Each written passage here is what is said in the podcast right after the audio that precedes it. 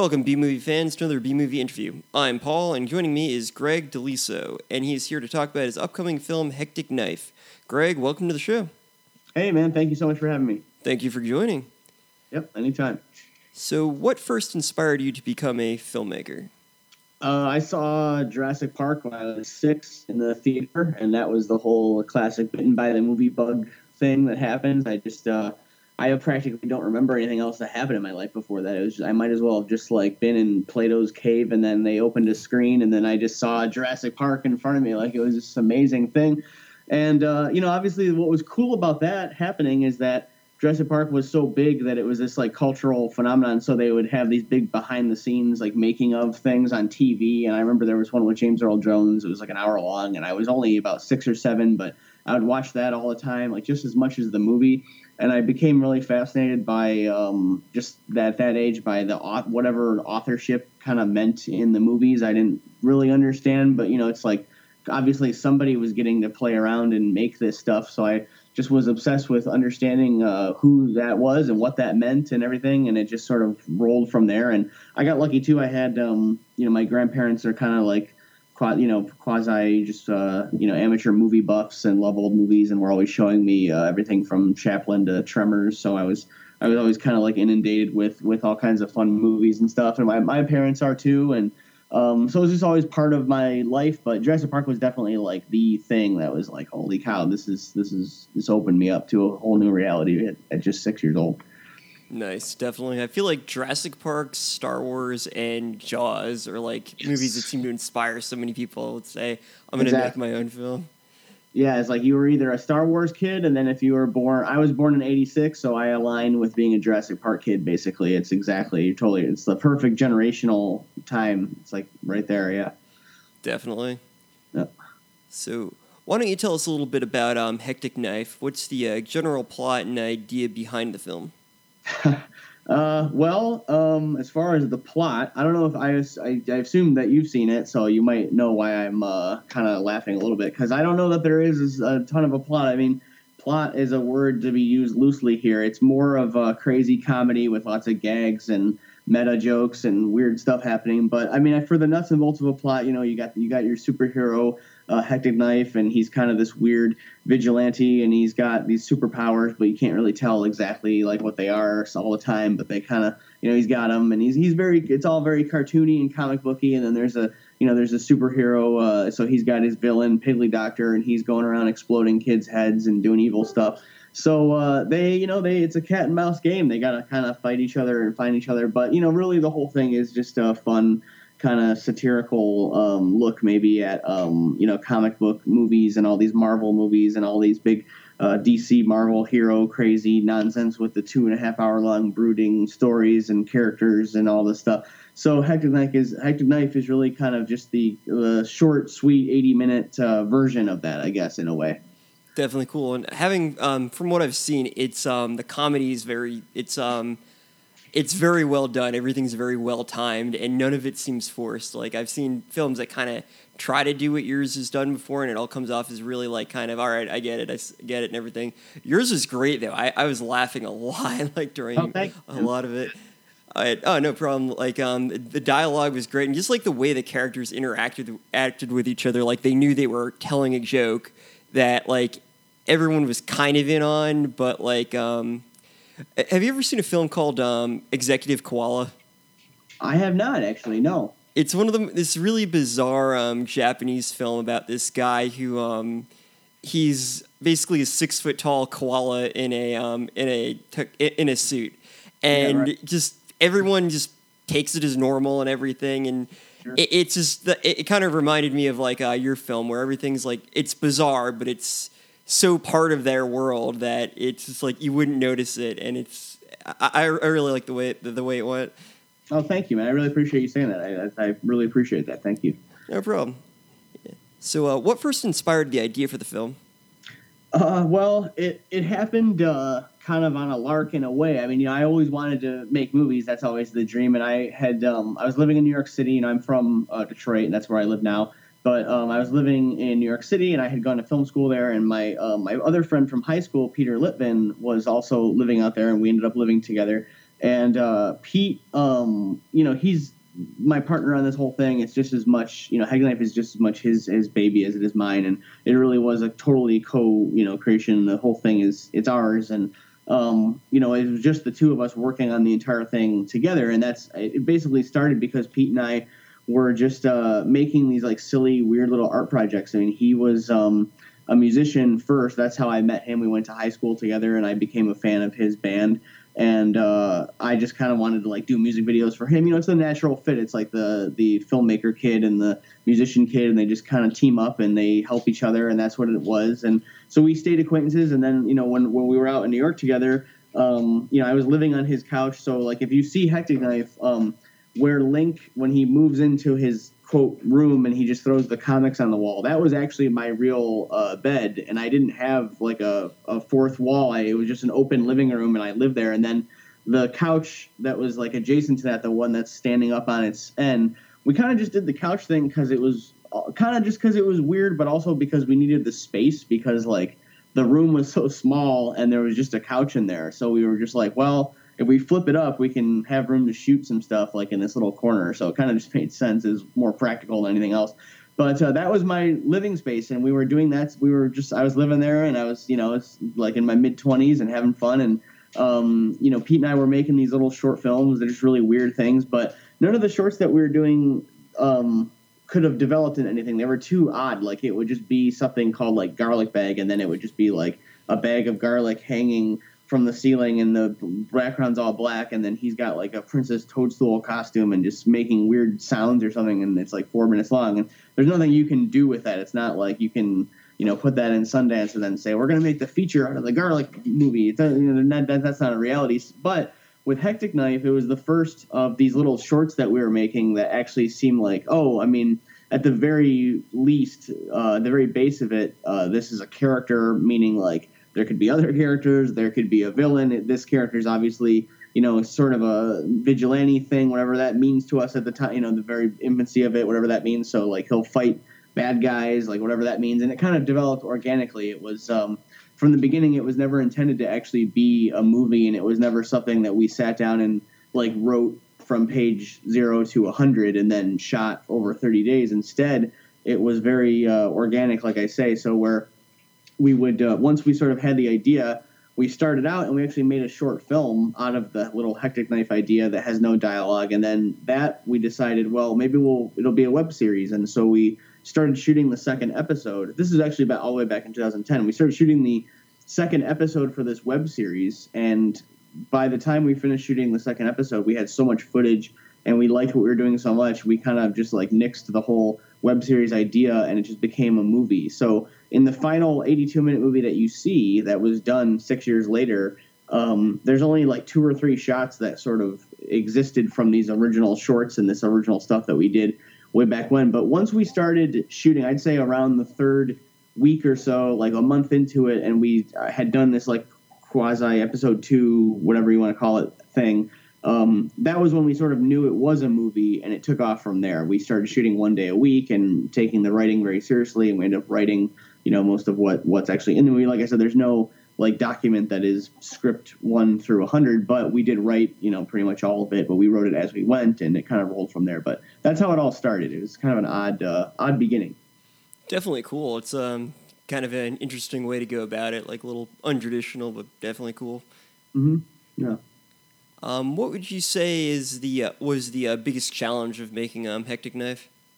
Uh, never having any money, um, and yeah. it just being two of us. I mean, you know, on IMDb, you know, it's listed. I think as the budget is fifteen thousand. I think that's tr- that's definitely true as far as like during the first five years. That was that fifteen thousand is basically just like the cumulative amount that we spent.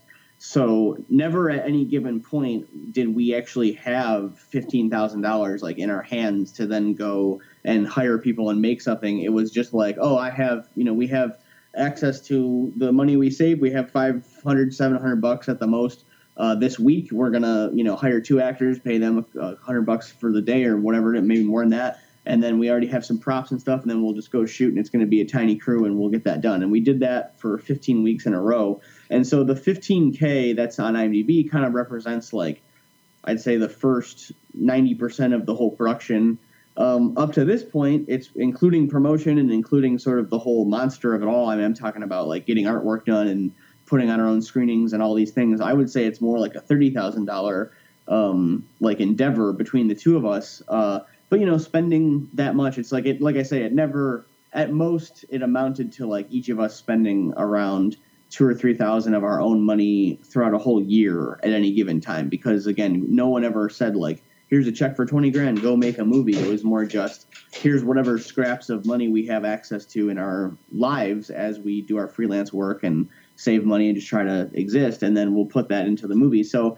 um, you know, obviously, I think in a certain way like as I described um, before, you know, the, the whole process instead of being a script and going week to week, like I think that helped the movie itself because it allowed, you know, I was only 24 when we started and Pete was only 25, and it allowed us to like learn how to structure the thing, make a movie. Like, you know, it's like I kind of put the rough cut of the movie together quickly, but then um, at the point that the rough cut was done, it was like an hour and 50 minute long rough cut and it took like three years or so to go down and we cut off like almost an hour out of that rough cut and added 20 minutes again and that was all like learning curve in the sense that it was like in my mind i was thinking you know we're doing something that's like out there and kind of weird uh, you know anti-comedy meta whatever you want to call it. So we don't we're not we can't make something that's like 90 minutes even. It's got to be 82 and quick and clean you know it's got to have some motion to it because I didn't I knew we weren't you know no characters are changing. So there's nothing for an audience member to like latch onto and then cry and learn a lesson. So I was thinking like I don't want to overstay our welcome. Let's you know make this. So that was all you know getting it to that point and getting it sort of uh, feeling like it had the right um, movement and quickness to it and and flow despite not having much of a plot. It was a big learning curve. So it's like a, I started when I was 24 I think there's a lot of arrested development but it took five years for the whole process to kind of go through and shape it into a movie. And that had to do with like i said both not having money but also you know just learning as you go and learning on its own. It's like pete coming from the the music side was invaluable to us because you know i'm i'm i didn't like i didn't have anything to do with the soundtrack except for i got to be a, the first fan of it and listen to it as it got created and give pete my you know two cents as he asked for it but it was really just us sitting in a studio and him. I would be like, "Hey, let's do surf rock here," and then he would pick up a guitar and play drums and make a 90 second surf rock track, and then he'd mix it in. I mean, it was like totally, you know, genius level, incredible stuff, and I was just blown away. And it was it was really fun. But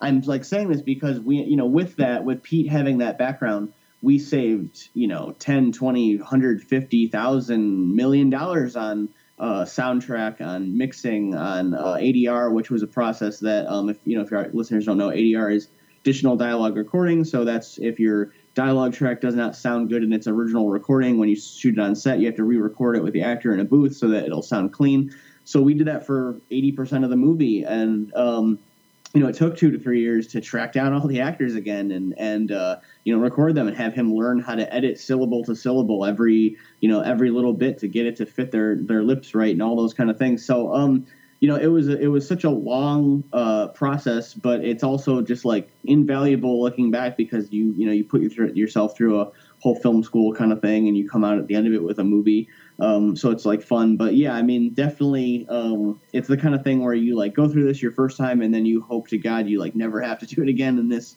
process because you know I'd love to be able to like have money to start with, and you know like plan with money in mind, not like you know planning just oh I have thirty bucks to spend on props, let's like you know cross that off. It's just like you know you hope to get to another level, but uh, it was definitely fun. Um, it was definitely you know frustrating as at many times because of those sort of uh, hindrances. But um, you know, I would I wouldn't change it for the world either.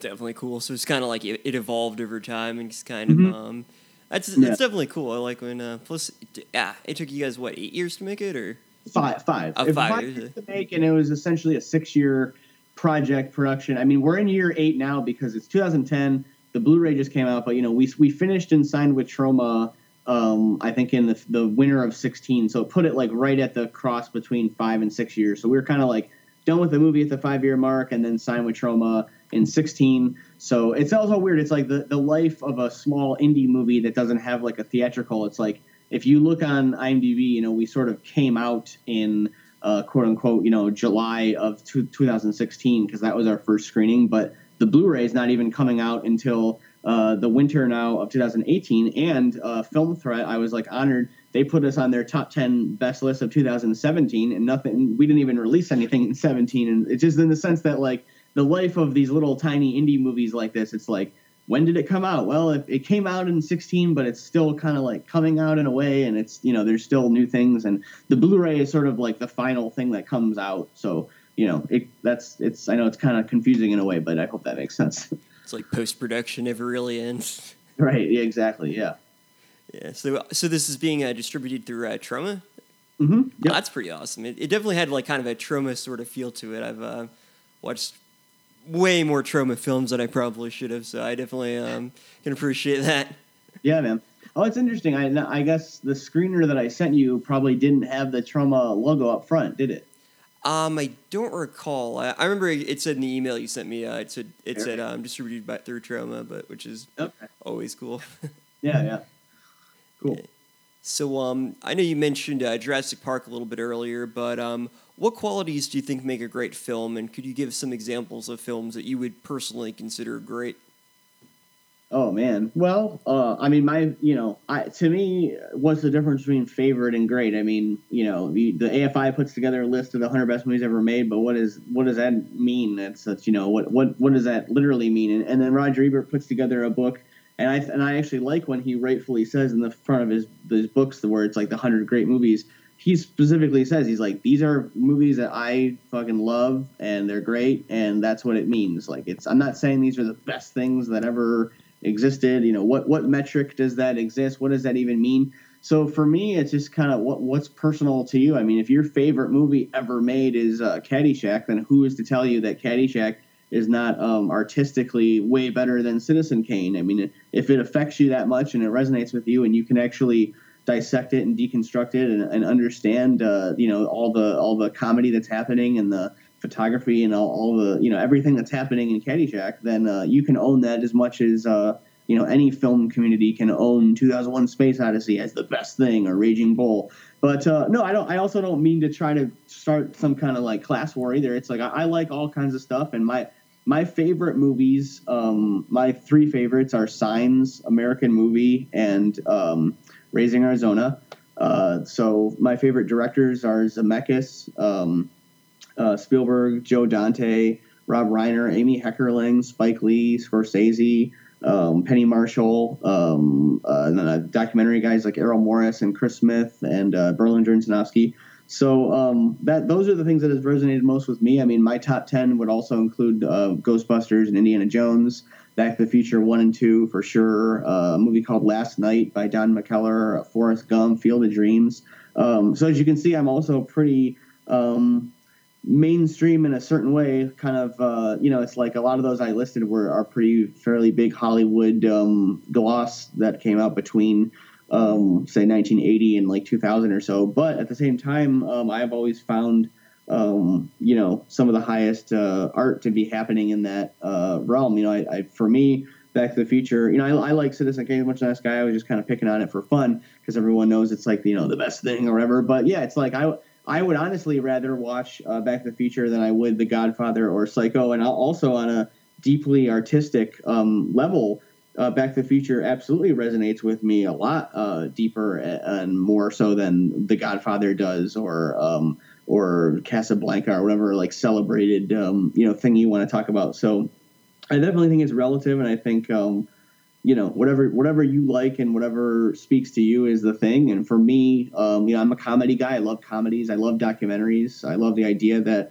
movies can like make you um, endlessly interested in something that you wouldn't be before like i was just watching the movie moneyball yesterday again with my buddy and we were just talking about how amazing it is that it's like why would, i'm not a baseball fan i didn't know anything about this why would i ever care about like the inner baseball politics of stats and whatever. It's like who cares at all? But it's a I think it's a great movie, and I'm like amazed by its detail and its nuance and, and the way that it's able to dramatize something that is should be basically undramatizable, if that's a word. Um, so it's it's I think it's interesting. You know, they the movies have this weird power to do that kind of stuff, and I'm always uh, fascinated by it. And I just love all kinds of stuff, though. It's like my if I had to pick like a top uh, ten or fifty, it would be you know there'd be just as many documentaries and romantic comedies and um, you know weird eclectic uh, cult stuff and whatever else on there. It's kind of a big mix and just whatever kind of speaks to to you, you know. Definitely, yeah. Uh, it's good to have a good diverse amount of uh, films and everything. And One thing I've noticed about like films like on the um like that are considered the like the greatest films ever made, like I've seen I think most of the ones on the AFI 100, and Sure. there are a lot of them ones I really like, but most of them I I'll, I've watched them once and I'm like I have no real desire to watch it again. Right. Yeah. But it was as like uh like you mentioned um, Back to the Future, which I've seen like a thousand times. It's like Exactly. yeah. Right. And I mean, I think uh, I think people like to, you know, I think if you feel really entertained by something or laugh, I think people like to uh, almost dismiss that as if it was just a trick or it's fluff. Or and then if something else they watch moves them to cry or to think deeply, that that's somehow like a um, more difficult emotion to get out of somebody. And I don't know if that's true. I mean, it's really hard to make somebody laugh, and it's hard to make somebody um, engaged in something that fun for almost two hours. And I think it's just as difficult and sort of interesting and uh, just as noble and artistic pursuit to try to entertain people with uh, your art and with your ability to craft fun and craft uh, these kind of things. And so when I look at a movie like Back to the Future, it's like, you know, obviously it's aging well. It's becoming an American classic for sure. But there's still, you know, plenty of people out there that if you put it in the same breath as The Godfather or um, Umberto D or whatever, you know, whatever Godard movie, and they would they would want to tell you that Back to the Future is somehow fluff. But I would say that first of all, you know, Godard and Coppola and all those directors, they wouldn't fucking say that because they know how hard it is to make something, and they would say, no, man, it's it's all this, it's all. E-. I'm sorry to swear, I don't know if I want to. Oh swear. no, it, there's there's no restriction Okay. restriction on But, language. uh, but yeah, man, no, it would be like it's all equal, man, and it's just as hard for you know the the crazy comedy guy to, to get a laugh than it is for the you know the philosophical actor to to move someone. So I think uh, it's all you know relative and equal, and it's just kind of what speaks to you. So, I mean, I'm kind of like you know, there's a lot of these uh, directors and stuff, and I think a lot of people are really into like talking about you, you have to tell the kids to like celebrate the old movies and they gotta watch them and they gotta you know make sure you know your roots and all that stuff and it's like look as a movie nerd i love that stuff and i have tcm on all day long because it's just fun to like look at stuff and look at old stuff and see how it used to be and blah blah blah but um, no man i mean the kids you know they're gonna do what they do and make new things and i, I don't remember who it was but i think it's either godard or one of the you know one of the french guys from the new wave you know how those the, yeah, those old guys but one of them said um, you know, movies, filmmaking will never be an art will will not be an art form until the tools that you have to make them are as cheap as pen and paper. And he's talking about obviously, you know, the, the that you can't ha- an art form can't be pure if it's only controlled by the haves in the upper classes of your society. You need to have something where the whole world can add to it and speak to it. And so, um, yeah, man, I think uh, you know, there's nowadays, especially, and and there's just so many voices out there. It's like the idea of anybody now trying to say like, well, you know, The Godfather is the best movie ever made, or Raging Bull is like the best movie. It's just kind of like, I what are you even trying to sell me, man? It's like it's you know, I'm glad that you like it a lot, but you know, that's all there is to it. It's just it's as simple as that, and I don't think it has any more or less like validity than Tremors, or which is a movie that I love Oh, and I would rather watch way more than Raging Bull, even though I think Raging Bull is beautiful. You know, it's just like it's it's all relative. So Definitely. Well, on the opposite end of that, even though um, even though um, you did say it was relative, um, are there any films you find as guilty pleasures? Films that you objectively know aren't very good, but you like anyways? Well, yeah, I mean that goes into the whole, and I, you know, the whole thing with like the room and everything. And I guess I, sh- I guess I should mention uh, that I'm here, my whole history to the room, because you know I have, I have met Tommy Wiseau. I am in the acknowledgments of the disaster artist. It was actually my idea for Greg to write the book at a Starbucks. Oh, that's Uh, awesome! I didn't know that. That's, Find with the room history. I grew up. you're my, now you're now an American hero in my eyes. Well, I'll, I'll, I'll go into uh, without uh, here. Let me. So I'll just yeah to, to give a little more detail. So what happened was, um, you know, first of all, just to go backtrack. Yeah, to answer your question, like absolutely yes. I mean, my grandpa was a lot like me, except that he never got to pursue his art. So he was 10 years old in 1940. He saw Fantasia in the theater, blew him away same way Jurassic Park blew me away. And he was like, I want to be a cartoonist for Disney. So he spent his whole life drawing, but he never got to like make a living drawing or do any kind. He never became that, right? but totally awesome guy, and he introduced me to a bunch of movies, and that was kind of his thing. He showed me all these Disney movies, and then uh, and then you know movies like Tremors and Star Wars and all this other stuff. But he, one of the movies that he also showed me when I was a little kid was Plan Nine from Outer Space, and he made a point to like you know I'm me only being like seven to really um, massage the idea of like this is unintentional like you know irony humor that is you know meta there's this whole thing happening where you're like allowed to make fun of the crappiness of this. And it, it the, when you're sort of like if you get on in on that early you're really lucky because then you know it's like I I grew up being a huge comedy nerd, loving stuff like Seinfeld and Simpsons, and there's a whole sort of meta underbelly to a lot of that material too. That um, I think it was really helped by like understanding what Plan Nine from Outer Space is and how you laugh at it and what that kind of means and what that is. And then so obviously as I got older, it's like you know you go through the classics. You watch Troll Two and you watch um, you know, Birdemic, whatever. I can't think of them now, but you know, there's a whole like list of the ones that are just like the funniest. You know, you obviously Mystery Science Theater 3000 is like the becomes the go-to. You know, you got Manos and all the famous ones. But to cut to a little further, so okay, it's 2008 or nine. I'm in my apartment, and my roommate had just listened to Kevin Smith's Smodcast, and they were talking about this weird cult movie that only existed in LA called The Room and they were talking about it and they were like, oh, it's got this billboard up in LA. It's been there for like five years. Like nobody really knows about this thing, but it's like this really bad movie, blah, blah. So Bree, my roommate at the time, Mark Breeze, he downloaded a torrent of the room. This was when you couldn't like get it anyway. It wasn't like a thing. It was like he had to go find a torrent site, get the movie. We watched it, and our room, then roommate at the time, and it's still a guy, still a friend of mine too, and this guy named Ned Martin. He comes in the room and watches like five minutes of it with us and likes it a lot he goes to his work and shows our other mutual friend George Gross. We all went to film school together.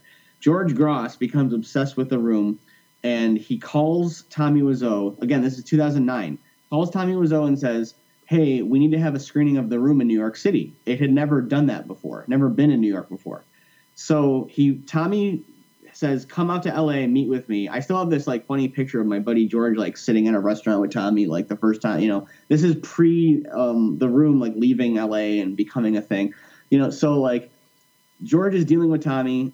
They get a 35 mil, uh, 35 mil print. They come out to uh, New York with it. Tommy's out there. They grab David Wain to introduce it at this theater and they tell us george my buddy tells us that me and pete and our friend george or our friend breeze should do a rap video because we were doing these goofy little uh, like rap song things just for fun right? Because pete was a musician. So we did a thing called the room rap. It goes up online. Videogum picks it up. And it's got about 100000 views like overnight and tommy sees it the next day and he's out in new york screening the room. So the, we go to the first ever screening of the room in new york hosted by our friend then the next day, Tommy meets with us in a hotel for four hours, and he tells us how he like loves the music video and it's so funny and this and that, and but he like lectures us about quality because I had just pulled clips from the movie off of like a DVD, so they looked like kind of crappy. And he was like, "People in New York don't care about quality. Like only that's only for LA." And because you know, famously, he shot the movie uh, simultaneously on 35 and HD because he's like a maniac and uh, it was just totally crazy. You know, he was a nice guy though. He like he had Pete's CD like in his car after that and stuff. So we also became friends with Greg Sestero on MySpace. This tells you how far back it goes. Still 2009. He found us on MySpace. He liked the rap song that we had done a lot, and it was you know getting attention and things. And so he kind of just befriended us. Like we, he came out to New York. Um, he, we did a redo. We did a uh, what do you call it? A um, remix of the video where he's like in it and Pete's like passing the football with Greg on the street and we're just goofing up. And uh, then in around 2009 or 10, I'm in a Starbucks with Greg, and he starts telling me like, yeah, you know, like this is like what kind of it was like. Like in real life, like Tommy had a soccer ball all the time, not a football, but he really would like do that. And I met him in this acting class, and he was weird, and I was kind of like Denny. Like he's just telling me all this stuff, and keep in mind, like the world doesn't know any of this information yet. Like the disaster artist has not existed. None of this is a thing. So I'm just like, oh, this is like really weird and interesting. Like I didn't know that. So I say to Greg at this Starbucks, I'm like, dude, you should write a book about this, like casually, kind of. and he was like his eyes got kind of wide like you know when you know that you've sort of planted the seed in someone if you, if you will and he was like oh that yeah cool like okay like that's a interesting idea and i was like yeah could it, you should just like it would be this stuff and i kind of like plotted out like oh yeah you were explaining how like you met him and like i kind of went through for an hour and i was like this is what it should be blah blah blah so cut to like a few months later whenever it is I'm, i start getting email updates from greg and he's like oh yeah um like i i'm taking your thing seriously. Like I found a publisher and we're I'm gonna write the thing, blah blah. And then I, it, you know, he started getting like really busy, and I we were doing other things. I haven't talked to him in a while, but yeah, man. The next thing I know, it was like cut to a few years later, and uh, James Franco is like, "Oh, I want to like make this movie," and it's like really strange because I got to me, like to me, the room was like old news. It was like I had already been there, done that. I didn't really care about it anymore. Um, it was this funny thing that I knew about. Like George Gross, my good friend, like I said, he got interviewed in Time magazine for putting on those screenings that became famous in New York, where everybody was like throwing spoons and shit. Because he started that thing, and he was like, "Yeah, man. I mean, I got interviewed in Time magazine. Tommy was always kind of like annoying to deal with, so I'm done. I don't care about this at all anymore." Like, and George is in the acknowledgments of the book too, and he's part of the whole thing. And what ended up happening was that a guy out of Canada, who's my buddy um, Rick Harper. Um, he did a tell-all documentary about the room called Room Full of Spoons, and it, got into this whole legal battle with Tommy to the point where Tommy was trying to like you know basically stop the whole thing and shut it down. But um, because of my association with the documentary at all, Tommy took the room wrap down off of YouTube, which really bums me out because it had uh, 250,000 views on there. We actually there's a book out of the UK. It's this blue paperback um, called uh, the definitive guide to the room. And the, the guy actually did a whole like two page interview with us about the whole thing and our whole story. But unfortunately the link is down. The only thing that you can find now is there's a, another there's that um, the remix version is still online with greg. But that thing only has like 10000 views. It's harder to find. People don't even know about it. So it kind of bums me out that it's all like gone. And that's the other thing too is like to me because of that i almost have like this bad taste in my mouth about tommy because i'm like yeah whatever like screw that and then again, like I said, cut to a year later, and it's like the Golden Globe winning like movie and all this crazy stuff, and I'm like, oh my god, that's like, you know, I look at the book now, and I'm like, oh yeah, it's like a bestseller, and like everybody cares about it, and it's like really strange to because again, it's like, look, I didn't have anything to do with it, like it's not my story, and Greg is a sweetheart, and I, I wish him nothing but all the success, and I'm super like happy for him and proud, and it's really cool. But yeah, it's just weird to think that like I I have this tiny like hand in the inkling of being like, uh, if I maybe, I mean, look, that's the other thing too. It's like, dude, I'm sure he would have had this idea. It's not like I'm doing anything, but it's just weird to think that like I happen to be the patient zero that was like, yeah, man, make a book, and then it's like, holy shit, like it's the book is a movie, and like it's like really weird. It's just really strange. So um, I mean, I've never heard what, word one from uh, Franco. I don't think he's ever. I don't know if he's ever seen the room wrap or knew about it at all. I have no idea. Like I said, it's mostly it's you can still find it, but it's mostly gone now. So I'm kind of bummed. But um, yeah, I've never had anything beyond that, and I don't, it's not like I really talk to Greg that much anymore at all or anything. But um, yeah, it was fun. I mean, it's just it's weird, and it's been really like weird and funny to for me to just over the last ten years of my life like watch this thing become what it's become. Because I, again, to me, it's still this funny, stupid thing that I just saw in my apartment with my friend. You know, it's like that's where it started. So it's, it's interesting. It's very strange. Yeah. Definitely. Definitely. Uh, that's that's really interesting. I never um I because I, I have the um the um disaster artist on audiobook and it's one of the okay. funniest things I've ever heard. So sure. Um, yeah. and I've seen the room a bunch of times, but um that that's really cool. That's really definitely a cool story. Yeah, man. Yeah. So, um, what advice would you give to somebody who wants to create their own independent film? Uh, make it, make the movie. I know that sounds stupid and like reductive, but uh, it's the biggest um, uh, hang up. I mean, I'll, I'll go a little bit deeper, like because Lloyd Kaufman, you know, the the president of Troma and everything, you know, iconic uh, movie mogul director at this point. He's like in his seventies, and he's you know he's got all these made made dozens of movies and cult classics and whatnot, right? So, so you got Lloyd Kaufman. So when I was like 16 or 17 and I dreamed of making movies, I, I was the kid in Detroit that had the uh, subscription to Movie Maker magazine, and they had a cover, and it was like pictures of Spike Lee and Jim Jarmusch and Tarantino and uh, Orson Welles and all these directors, and it said uh, this is how old they were when they made their first movie, and this is you know it was like Spike Lee, you know she's got to have it 28 years old, 1986, like it was, and I was just looking at this thing like oh my god, I, if I could ever do that, if I could ever make a movie, and and you know, and then the thing becomes well, you know, you start becoming, I think immediately you become, uh, you know, if it's your obsession and if it's your whole life, you immediately unless you're you know like born to uh, unless you're Ivanka Trump or whatever, you're immediately like, oh, how you know how do you do this? And and the weird thing is in your mind, intuitively you're like, I can make a movie, but then you're like, how do I get any human being to give a 16 year old kid or whoever it is, you know whatever it is, a million dollars to make a movie? And you start thinking like, how the fuck is it possible that anybody gave 23 year old P.T. Anderson like 20 million dollars to go make Boogie Nights. Like you think about that, and it's like, like I'm 31 right now, man. I finished Hectic Knife when I was 29. When I think about a 23 year old now, it's like a baby. Like what, what some you're telling me some cigar studio executive was like, yeah, give the give the kid uh, money. Like it just seems so insane. Like 20 million dollars. Like I've never. I mean, I'll never see that much money. Like it's it just seems like that much. It's insane yeah, it's just like it just it seems so insane and fake and and far away from reality, right? So it's like so you're think you're imagining myself again. I'm like 15 in my bedroom, like reading these magazines and thinking, and just like, how do you do this, right? Well, you learn, and as you, you know, as you grow into it, you learn first of all that there's certain maybe options. I mean, you could go to NYU or or USC, and then you could make try to make a great uh, thesis film, and then you could get, you know, you would hope that you were around 21 by the time that happened, and if you made a great thesis, maybe you'll get hired to make some commercials or get an agent and do some big stuff. But that whole path, you know, you, it's like you got to have a 4.0, and you got to like figure out how to get into these like big universities, and you got to,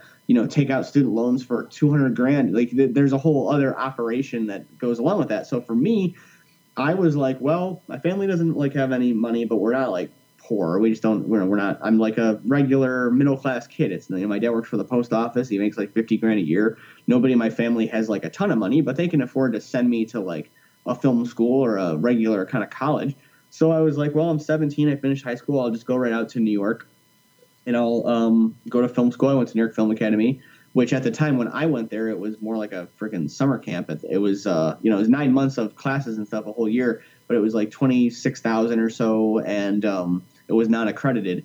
The year or two after I left there, it was like 34 grand a year and it was accredited and you can get a degree and all stuff. So it's kind of crazy. But, um, yeah, man. I mean, I, you know, my to, leading up to what I'm trying to say is like, you know, if, if you're the kind of person that lives in reality and you don't have access to uh, two million dollars at 23 years old and you're going to go make a movie, then you have to figure out like, how do I make a movie? What does that uh, mean? What are the actual logistical nuts and bolts of that actual thing. And I mean, if you go back to my answer back about how we started Hectic Knife, that's one way to do it. I don't. I'm not trying to recommend it as a process because it only happened to work for a weird movie like Hectic Knife. I mean, if you're, if you, I have, I have nothing but respect and, and admiration and like more power to you if you go out there and you write your script from page one to the end and then you want to go make it in 30 days but again you to in order to do that you might need 50 grand at a time or a 100 or a million so so I go back to the 16 year old me dreaming about making movies, trying to figure out how to do this stuff. And what happened was, in my mind, I knew, okay, there's this like Hollywood thing, and I got movies like Back to the Future where the budget's like $50 million, and I have no access to that as myself. But I've heard of a guy named like Roger Corman or a movie like Night of the Living Dead where it's like somehow they managed to like make something um, that touched the masses, but on a level where they only had like a million dollars or like 500,000, right?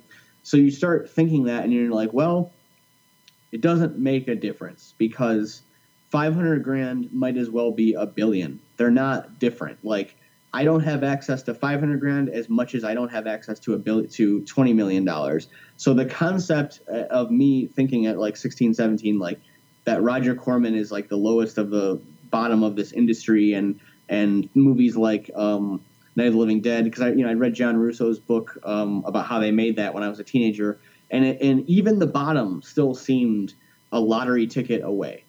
So then finally, I just turned 19 years old and I saw a movie called Cannibal the Musical, which I love that film. Yeah, me too, right? Amazing.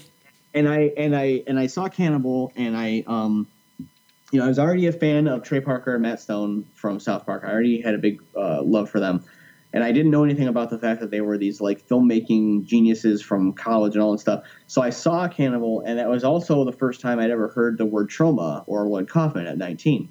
And I immediately went out. I got Lloyd Kaufman's book, and it's called Make Your Own Damn Movie. It's kind of his like t- he's written a bunch of books, but that's his like touchstone book. And it, the book lays out in very clear detail. It's like, listen, Roger Corman's like fine, but that's still like Hollywood compared to me. You, the title is meant to be taken to heart of this book. Like, make a fucking movie. Like, it doesn't matter if it costs you 10 cents. If you don't have access to good actors, do make it so it's supposed to be funny and have them be purposely bad. Figure out any way to like cut any corner and just make the thing because the ultimate point being if you're not making something, you're not a filmmaker, and then the whole thing, the whole entire conversation becomes moot to begin with.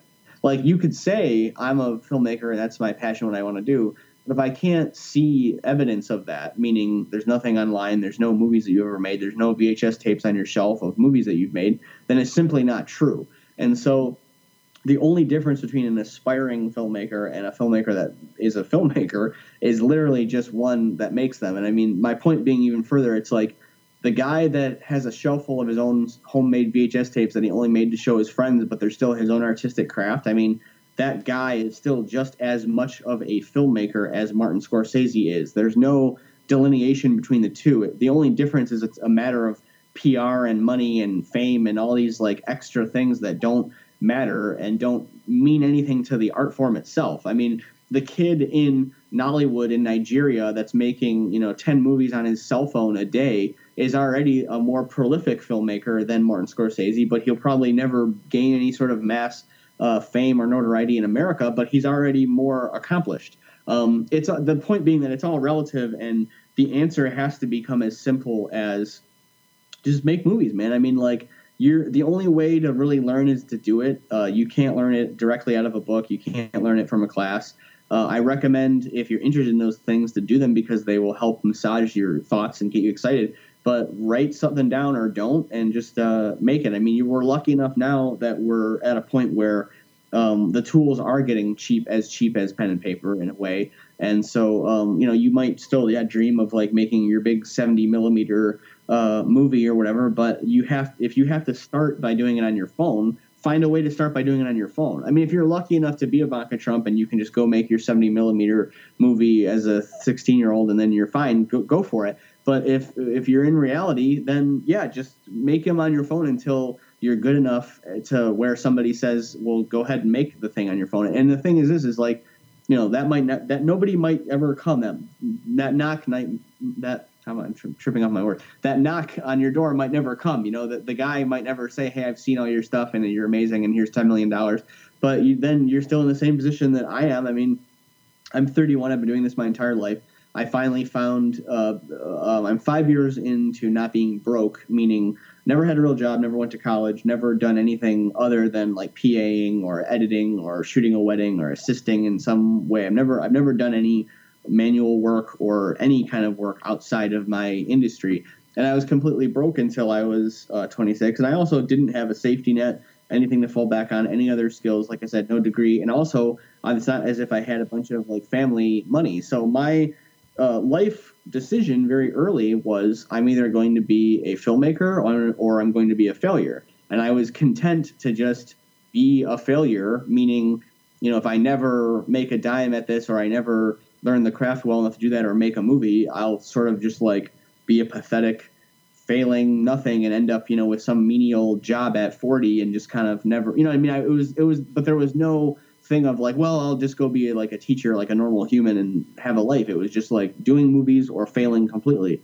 And if you, you, you know, if you're starting out, if you're aspiring, keep in mind that there's other people in the world like me that have that attitude. So if you don't have that attitude, you're already way behind. I mean, there's a funny, famous little joke story where this guy comes up to Michael Richards on the street and he's like, you know, I'm thinking about becoming an actor. And immediately Michael Richards is like, well, you're never going to make it. And it's a joke, and it, but he's true. It's serious, but it's also because like if you're fucking just thinking about it, like I said, there's already a million dudes that are like living in their fucking shoes in a gutter, like acting to a wall because that's their whole life. So I mean, be ready to understand that um, you know that's that's the thing that you're stepping into. But at the same time, if you you know if you take the time to uh, develop a voice and you have you know if you are able to sort of intuit uh, any bit of the sort of grammar of this little art form, or even if not, if you're able to sort of navigate uh, how to create something and um, you know put that together, that's just as valuable as Orson Welles doing whatever he did and me doing whatever I do. I mean, it's it's a relative thing, and uh, just go make the movie, man. I mean, there's no better advice than the title of Lloyd Kaufman's book to make your own damn movie. And if you need any more detail in it, just read the book too, because I'm just echoing um, in my own personal sort of way in my story exactly what the book says. It's just like just do it, man. That's that's what it is. Definitely, it's like um, just kind of like you said, you just got to get out there and do it. It's like I um actually just made my first uh, short film and like um oh, congrats, it, man. oh thanks but like um it took me forever to get it because I kept thinking oh well I got to get all this stuff it's like you know then the the um actress in it just said like all right we're gonna meet this day and we're gonna film something and I'm like all right cool and it came out pretty decently so. Yeah man. Yeah. yep. Should yep. also uh, mention Lloyd Kaufman according to Twitter is my official spirit animal. Nice. Well and I would also say you know too I'll, I'll say this is that um you know, look, if you're if you're a, if you're an aspiring stand-up comedian, if you're an aspiring tennis player, if you're an aspiring um, author, an aspiring uh, folk musician, you are so lucky that the thing that you fell in love with got to be something that you can easily and cheaply practice all day long in your bedroom by yourself.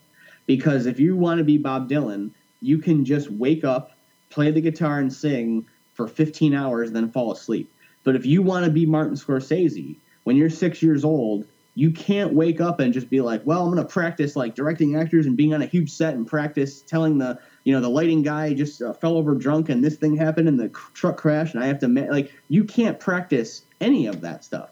And on the lowest level, all you can do is like walk around your own house with a camera and like take some pictures and try to learn composition and you know, I'm talking about the very nuts, the basics. Like the least that you can do with nothing is like get your friends over and have you know film on your phone and stuff like that, and just make them do. I mean, I'm, my point being that like the ability for a filmmaker to practice their craft is inherently a lot less than a lot of these other dudes out there that are lucky enough to be able to just like tell jokes at a wall for six hours a day and just practice their stuff, right? So if you are wanting to be a filmmaker you need to find ways to practice every day and all the time. Meaning, like you should, you know, again, I, I understand that there's differences. Like, look, Rob Reiner is a brilliant director and he doesn't know how to work on a fucking editing machine, and I wouldn't think he's like a bad director because he doesn't know how to use Final Cut Pro. It's, I'm not trying to make that distinction, but my point being that like nowadays, if you're some 20 year old kid and you're like, man, I'm trying to get into movie making, I do recommend that you just sit at home and edit all day. I mean, literally, you you take your favorite movie and you recut it for fun. You uh, take a movie that you think is bad and you try to cut it to make it better. You take a scene in a movie and change it into something else. You take a trilogy and try to knit them all together. I mean, any silly exercise. And my thing though is that you should never be doing this stuff for uh, work. I shouldn't. It should never feel like there's a you know piano teacher taskmaster like slapping your wrist telling you to like edit this way. You should be doing that stuff because it should be fun to you to do because that's how you learn what it is and you need to be practicing all the time. And so for somebody like me, I got really lucky that I found the ability um, at 25, 26 years old to be able to make a good living um, practicing the craft of like I'm like when I go out and make a video for a client and I get a paycheck. Um, it might not be the dream come true. I might not be Scorsese. It might not be it, it might not be a sexy video, but I'm getting to use and sharpen those same exact uh, knives that I'm using when I'm on a film set in uh, for my artistic career. And there's no you're using the same faculties and the same problem solving uh, thoughts in your head and the same editing tricks and the same ways to solve the same problems and the same design. It's all part of the same thing. And so it's like I understand, you know, you might look at artists, an artist like David Lynch or something, and you know, you'd think it's odd or begrudge the guy if he's like directing commercials to make a living. But on another side of, and yes, obviously you don't want to be like a sellout or something crazy like that. But on another side of it, there's this very important thing about like you need to be practicing your craft and your form all the time. And that's also why directors like Scorsese and stuff will go direct a play uh, in residency for a short time or make a bunch of music videos at a time for paychecks or do whatever else. It's like sometimes you get lucky in that the paycheck you get also happens to be the practice that you're doing. But for somebody like me, I'm the kind of person where I'm so independent. I'm out in Detroit. I'm on a, this kind of island by myself a little bit. So I have these things all the time. Like I'm going to go do stand up comedy by myself. I'm going to go uh, just start going to local. Um, you know, now that I have a little bit of freedom and, and time in my schedule and flexibility, I'm not just like you know starving artist guy anymore. And I have the the freedom. I can go to the local playhouse and start meeting the actors and figuring out how you direct uh, just live stuff. And not even because that's the dream, but because I know that you know it's gonna that if I'm planning to do this my entire life and I'm going to be doing it from a wheelchair when I'm 80 then it, it's very important for me to get on a stage with some actors and practice directing them at 35 years old because it's going to be fun and valuable to do that. So I have silly throwaway ideas. Like, what if I just staged a Seinfeld episode at a local playhouse just for fun, just to direct actors, just for no money, just to do the thing so that we're all working on stuff. I mean, it's that you, that's the kind of, um,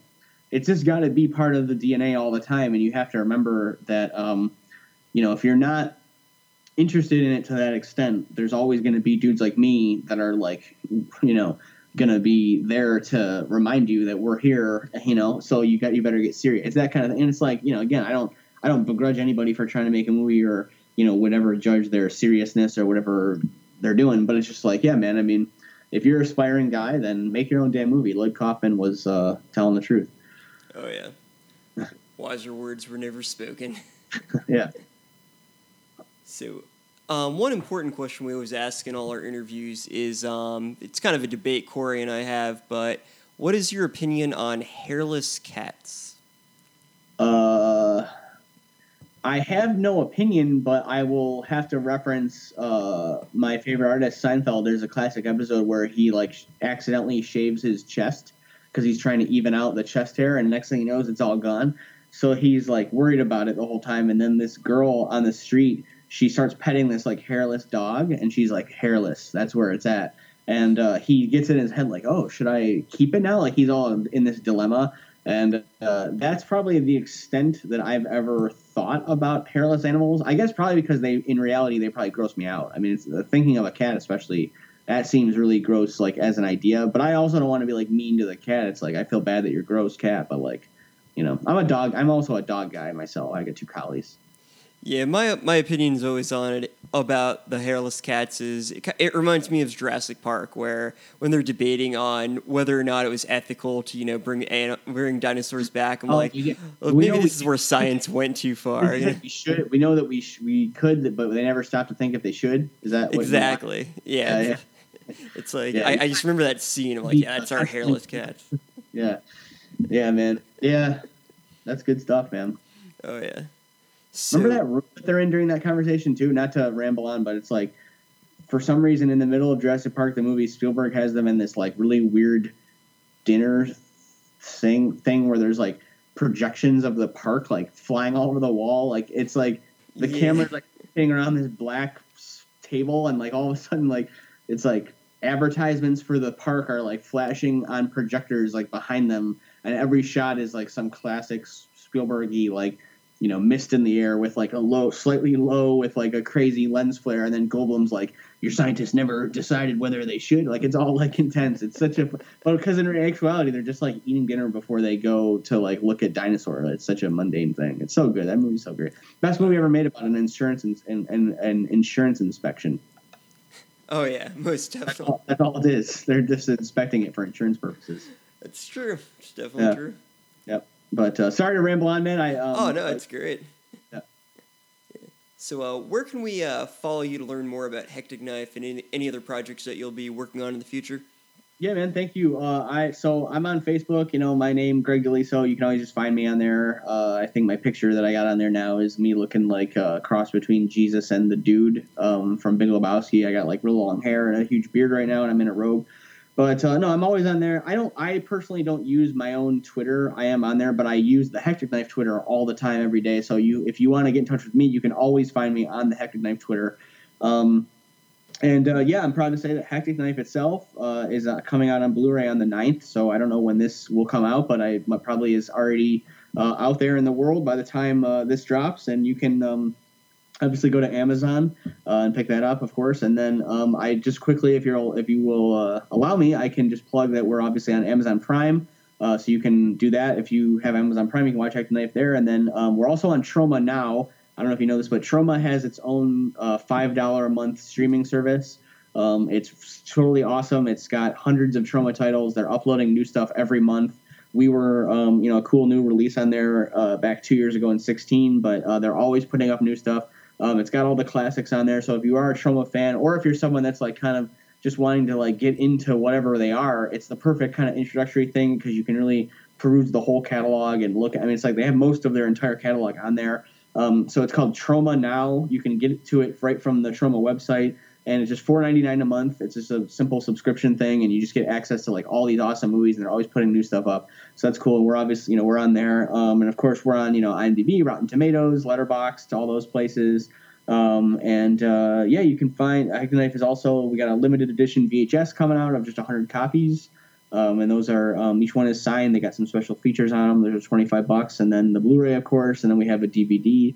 Um, so we're pretty much across formats everywhere. I'm proud to say, and um, the, but the Blu-ray is really the thing. It's got tons of cool features. There's a there's two commentaries. One of them I'm uh, high and I'm hanging out with Pete, and we're watching the movie and talk trying to talk about it. And the other one Pete is curating a few of the actors to the movie, but the whole time they just like criticize like all my choices. Like they're the one guy is like, why is it black and white? Why didn't he do this? Why is the scene cut? Like he doesn't understand anything about. It's really like funny and bizarre because he's just like this weird actor guy. Um, so we got that thing happening and just uh, yeah, all kinds of fun stuff. So um, yeah, man, we're all you know, you, we've got the website hecticknife.com. You can obviously go there. Not much up there right now, but we're uh, in the process of getting more more cool stuff there. We got like t-shirts and stuff. But uh, yeah, man, this was a lot of fun too. Thank you a lot. Definitely, and thank you for joining. Um, so there you have it, B Movie Friends, Hectic Knife by Greg Deliso, and it will be distributed by Troma Entertainment. Greg, thank you for thank you for joining today. It's been great having you on the on the show. It's been a lot of fun talking to you. No, thank you so much, man. My pleasure. I really appreciate the uh, kind words, and it's absolutely my pleasure, man. Thank you.